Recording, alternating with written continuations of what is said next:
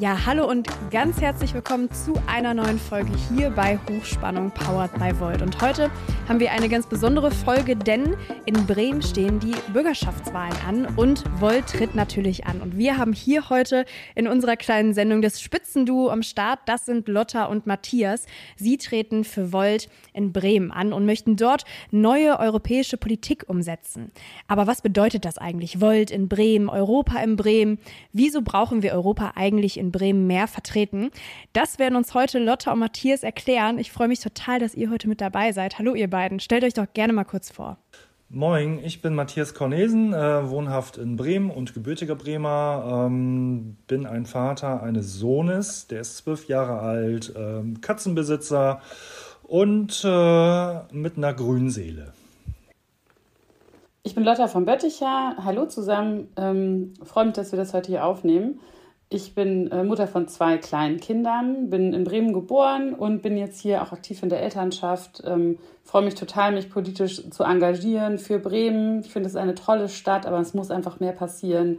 Und da möchte ich unbedingt frischen Wind rein. Ja, Lotte, du sagst es gerade, frischer Wind und alle Menschen, die durch Bremen laufen, sehen ja auch eure Wahlplakate und werden auch sehen, dass ihr beide nicht so aussieht wie die klassischen PolitikerInnen, die wir sonst aus dem Fernsehen kennen. Ihr seid also beide politische QuereinsteigerInnen. Was hat euch denn bewegt, dazu zu sagen, hey, ich möchte jetzt für Volt in Bremen kandidieren und möchte mich in die Politik stürzen?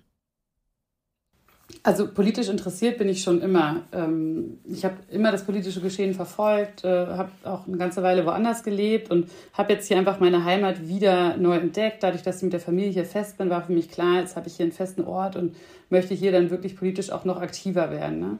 Einerseits ähm, ärgert es mich, wie viel äh, falsch oder wie viel zu wenig eigentlich passiert in Bremen. Also ich finde, das Land kann da kann sehr viel mehr passieren. Wir haben eigentlich eine junge Bevölkerung, wir haben viele Chancen, ähm, mit einer bunten und diversen Bevölkerung auch eigentlich den Stadtstaat voranzubringen. Und ich finde, viele ähm, Themen werden verschlafen.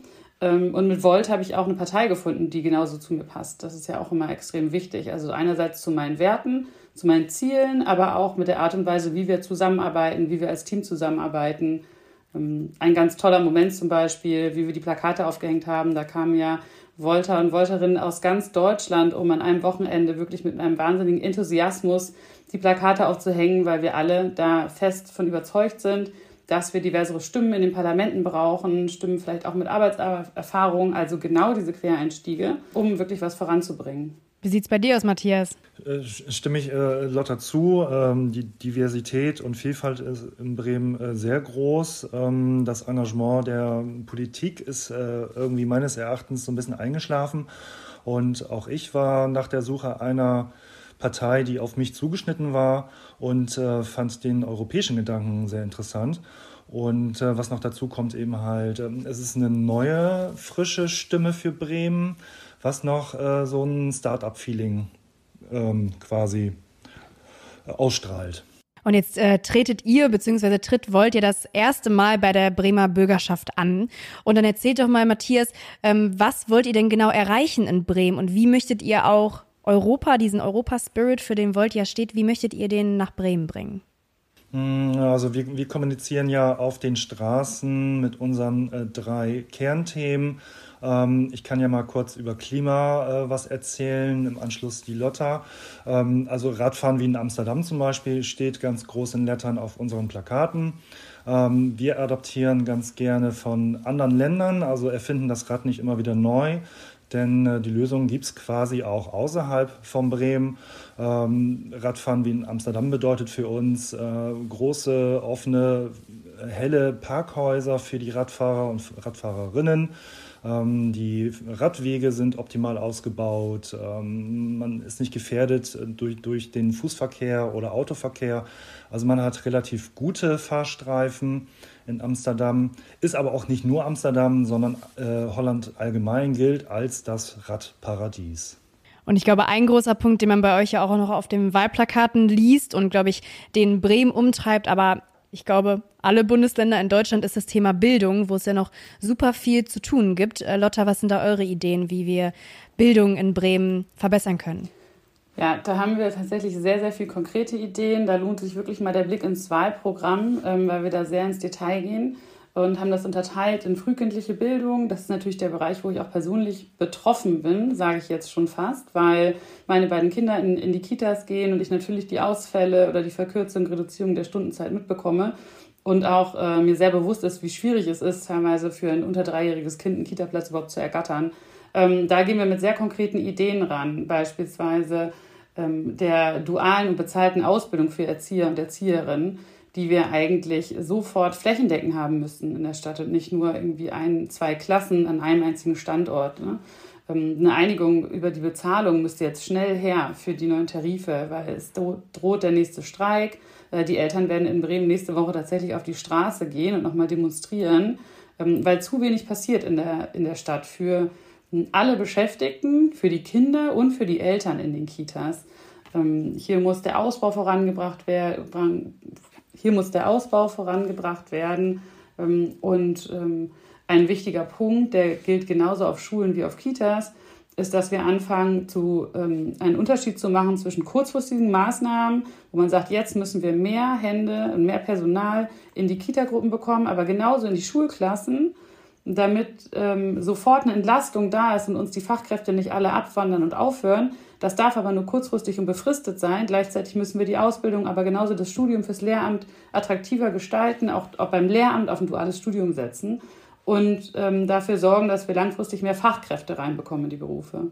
Ähm, noch ein Satz, auf unseren Plakaten haben wir Schulen wie in Kopenhagen stehen, da werden wir natürlich auch immer wieder darauf angesprochen.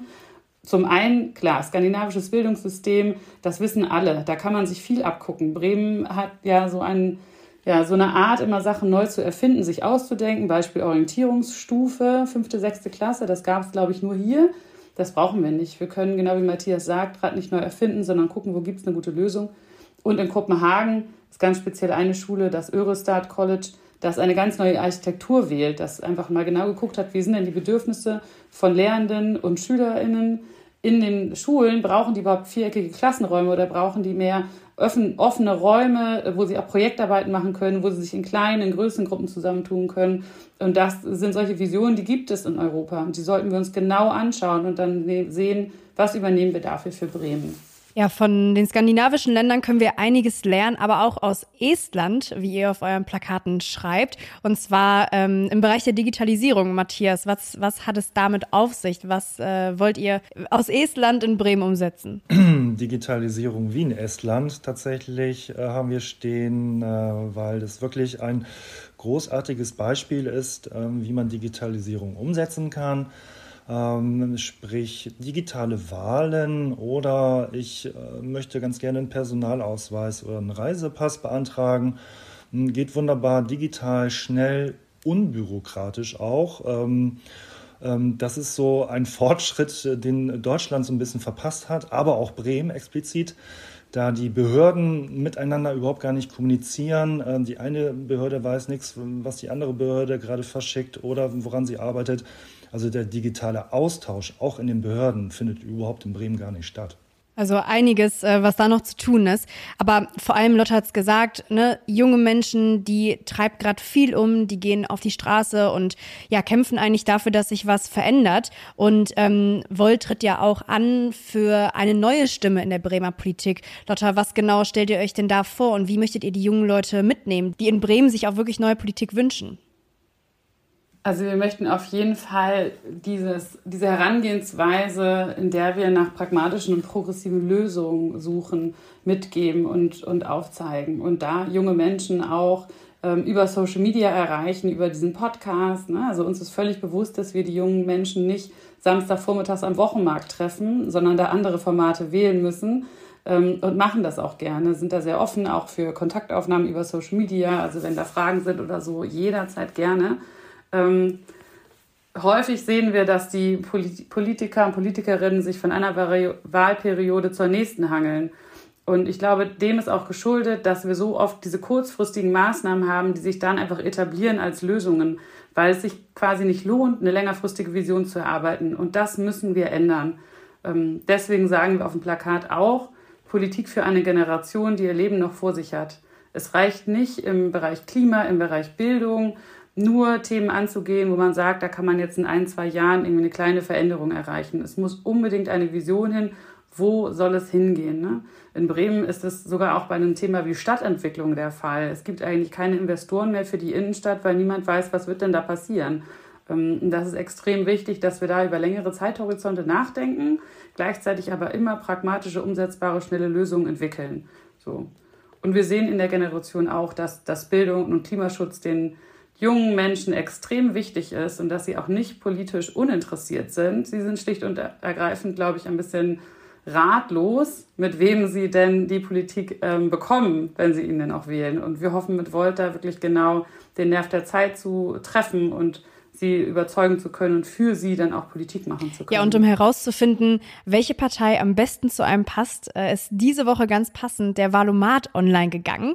Und deswegen würde ich sagen, picken wir uns doch einfach mal ein paar Thesen raus, damit die Hörerinnen und Hörer ähm, euch und eure Politik noch ein bisschen besser kennenlernen. Ähm, wir haben sechs Thesen rausgepickt. Äh, und die gehen wir jetzt einfach mal nacheinander durch. Und die erste ist die folgende. Die Innenstädte von Bremen und Bremerhaven sollen autofrei sein. Stimmt ihr dem zu oder lehnt ihr das ab? Das ist direkt eine ganz, äh, ganz gute Trickfrage, an der man sieht, bitte, liebe Leute, lest die Begründungen. Ähm, wir haben nämlich tatsächlich mit Nein äh, geantwortet. Äh, langfristig ja. Und wir sind, äh, wir stehen in ganz Europa mit Volt für das 1,5 Grad Ziel ein und natürlich auch für eine Mobilitätswende. Ähm, wir wollen aber pragmatische und realistische Politik machen. Und wenn wir jetzt sagen, morgen die Innenstadt in Bremen und die Innenstadt in Bremerhaven, die werden autofrei sein, was passiert dann? Äh, die Menschen fahren nur noch zu den Einkaufszentren rundrum. Wir kennen sie alle, Waterfront, Weserpark, äh, Dudenhof und so weiter. Das heißt, sie benutzen, äh, benutzen das Auto noch mehr, es wird noch mehr CO2 ausgestoßen und die Innenstädte werden noch leerer.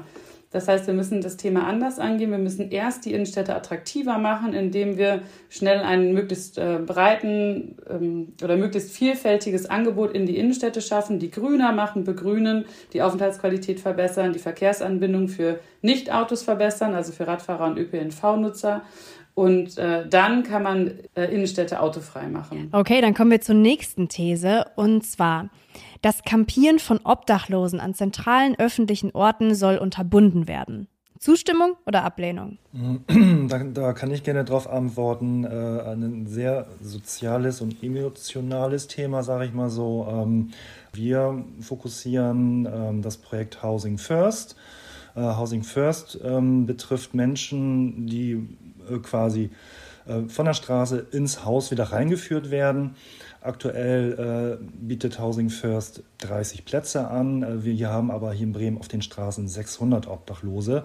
Hm, wenn man nochmal bedenkt, dass wir früher in der Vergangenheit das Papageienhaus hier in Bremen hatten, was äh, einfach so geschlossen worden ist, ähm, ist es äh, einfach ein Unverständnis von unserer Seite aus. Also man muss den Leuten quasi äh, eine Möglichkeit bieten, damit sie sich wieder quasi aufgehoben und wohlfühlen, um sie dann auch weiter zu begleiten zu können. Okay, dann nächste These. Das letzte Kita-Jahr vor der Einschulung soll für alle Kinder verpflichtend sein. Was sagt ihr dazu? Da sagen wir ja, unbedingt. Ähm, da sind wir jetzt auch nicht die Einzigen. Schön, also glücklicherweise, weil das freut uns ja immer, haben andere Parteien das Thema auch aufgegriffen und sich auch dafür positioniert. Ähm, es gibt in Bremen ja sind einige Tests durchgeführt worden, Sprachtests, und da ist herausgekommen, dass 89 Prozent der Kinder, die mit fünf noch nicht in der Kita sind, einen Sprachförderbedarf haben. Und bei äh, vielen anderen, in vielen anderen Parteiprogrammen steht jetzt weiter, dass quasi diese Tests laufen sollen und dann sollen nur diese Kinder eben verpflichtend in die Kita kommen. Wir glauben, dass es zum einen ein hoher Bürokratieaufwand ist, zum anderen auch Kinder ohne Sprachförderbedarf total davon profitieren, in die Kita zu gehen, bevor sie in die Schule kommen also den geregelten Tagesablauf, das soziale Miteinander und so weiter. Ähm, und dass auch mal ein Stück weit Stigmatisierung natürlich ist. Ne? Wenn man immer die Kinder erst, die müssen zu irgendeinem Test hin, sie sind anders als andere, sie sind, müssen verpflichtet hingehen, die anderen dürfen freiwillig hingehen. Ähm, das Ganze können wir abkürzen, damit sparen wir uns ähm, eigentlich eine Menge, den Kindern sparen wir auch was und sollten deswegen wirklich tatsächlich für alle Kinder und nicht nur für eine bestimmte Gruppe ein verpflichtendes letztes Kita-Jahr haben. Dann kommen wir nochmal zur Mobilität und zwar der These. Es sollen mehr Straßenflächen in Fahrradwege umgewandelt werden. Ja oder nein? Mhm, also ein Doppeljahr würde ich da sogar behaupten. Ähm, ich, ich kann mich da selber dran erinnern, an meiner Kindheit, früher konnte man äh, ungeschoren Fahrrad fahren, ohne irgendwo gegenfahren zu müssen oder gestört zu werden. äh, geschweige denn äh, Carsharing, Roller, E-Roller, Scooter. Ähm, also wir, wir, müssen mehr Fahrradwege ausbauen, aber auch reparieren. Ähm, das ist auch so ein bisschen nach hinten gefallen. Ähm, der Fahrradclub Bremen, mit dem habe ich telefoniert. Sie sagen selber, das wurde vernachlässigt. Äh, es sollen Fahrradbrücken gebaut werden. Das wird immer weiter herausgeschoben. Da bin ich eigentlich dafür, dass man das alles mal so ein bisschen beschleunigen sollte explizit auch den äh, Fahrradausbau und die Reparatur der Fahrradwege. Okay, dann geht es jetzt nochmal Richtung Demokratie. Und zwar, die 5%-Hürde bei den Wahlen zur bremischen Bürgerschaft soll beibehalten werden. Stimmt ihr dem zu oder lehnt ihr das ab? Das ist tatsächlich eigentlich nicht eine Frage, die wir mit Ja oder Nein beantworten können, weil wir uns für ein Herabsetzen auf 3% einsetzen würden. Ähm, wir haben, glaube ich, beim Wahlomaten dann letztendlich jetzt Nein gesagt, weil wir sagen, nein, sie soll nicht beibehalten werden, sondern 3%. Wieso 3% und nicht ganz abschaffen? Ähm, eine, eine, totale Fragmentierung in den Parlamenten ist auch nicht unbedingt hilfreich. Wir haben das in anderen Parlamenten. Natürlich ist das für eine Partei wie Volt, die einfach neu ist, besser, wenn es keine Prozenthürde gibt, so ganz klar. Ähm, wir sind aber Demokratieverfechter und sehen da dann auch mal über den, die eigenen Bedürfnisse hinaus und glauben schon, drei Prozent ist eine gewisse Hürde, dass nicht lauter Einzelpersonen in den Parlamenten sitzen. Gleichzeitig muss die Vielfalt aber auch abgebildet werden. Und das sieht man beispielsweise jetzt im niedersächsischen Parlament. Ähm, mag man die Parteien mögen oder nicht, das ist eigentlich egal. Aber wir brauchen schon eine gewisse Anzahl von Parteien, um auch wirklich ähm, Koalitionen schmieden zu können, aber auch beispielsweise eine Opposition zu haben, die jetzt nicht von einer einzigen Partei alleine lebt. Das, das reicht einfach nicht aus. Ja, mit Stichwort Vielfalt geht es weiter mit der nächsten und letzten These. Und zwar, in der öffentlichen Verwaltung des Landes sollen sprachliche Formen genutzt werden, die neben männlichen und weiblichen auch weitere Geschlechter abbilden. Was sagt ihr dazu? Also ähm, das ist dann eine große Headline wie Gleichberechtigung, würde ich sagen, oder Diversität. Ähm, das ist eben halt, äh, wir sind nicht alle gleich äh, vom Geschlecht her oder von der Hautfarbe her. Ähm, da muss man schon divers sein und Bremen ist auch äh, vielfältig und ähm, das soll auf jeden Fall beachtet werden, ähm, dass diese sprachliche Form genutzt werden sollte. Okay, jetzt haben wir auf jeden Fall, ähm, ja, glaube ich, einen ganz guten Abriss von dem, wofür Volt sich so einsetzt. Aber um vielleicht nochmal back to basics zu kommen. Volt ist ja die Europapartei, die in allen, fast allen europäischen Ländern aktiv ist. Könnt ihr da vielleicht nochmal drauf eingehen, wieso jetzt eigentlich ähm, Europa nach Bremen geholt werden soll, wer Volt überhaupt ist und was wir vielleicht auch schon ja in anderen europäischen Ländern und außerhalb von Bremen erreicht haben? Genau, wir sind ja eine Europapartei. Wir sind, glaube ich, insgesamt europaweit jetzt 27.000 äh, Mitglieder, sitzen im Europaparlament, ähm, im, im, nationalen Parlament der Niederlande und Bulgarien und auch in ganz vielen kommunalen und auf Städteebene. Also auch beispielsweise in Deutschland in ähm, Bonn, Köln, Darmstadt, Münster, München. Also wirklich ähm, bereits in vielen Parlamenten.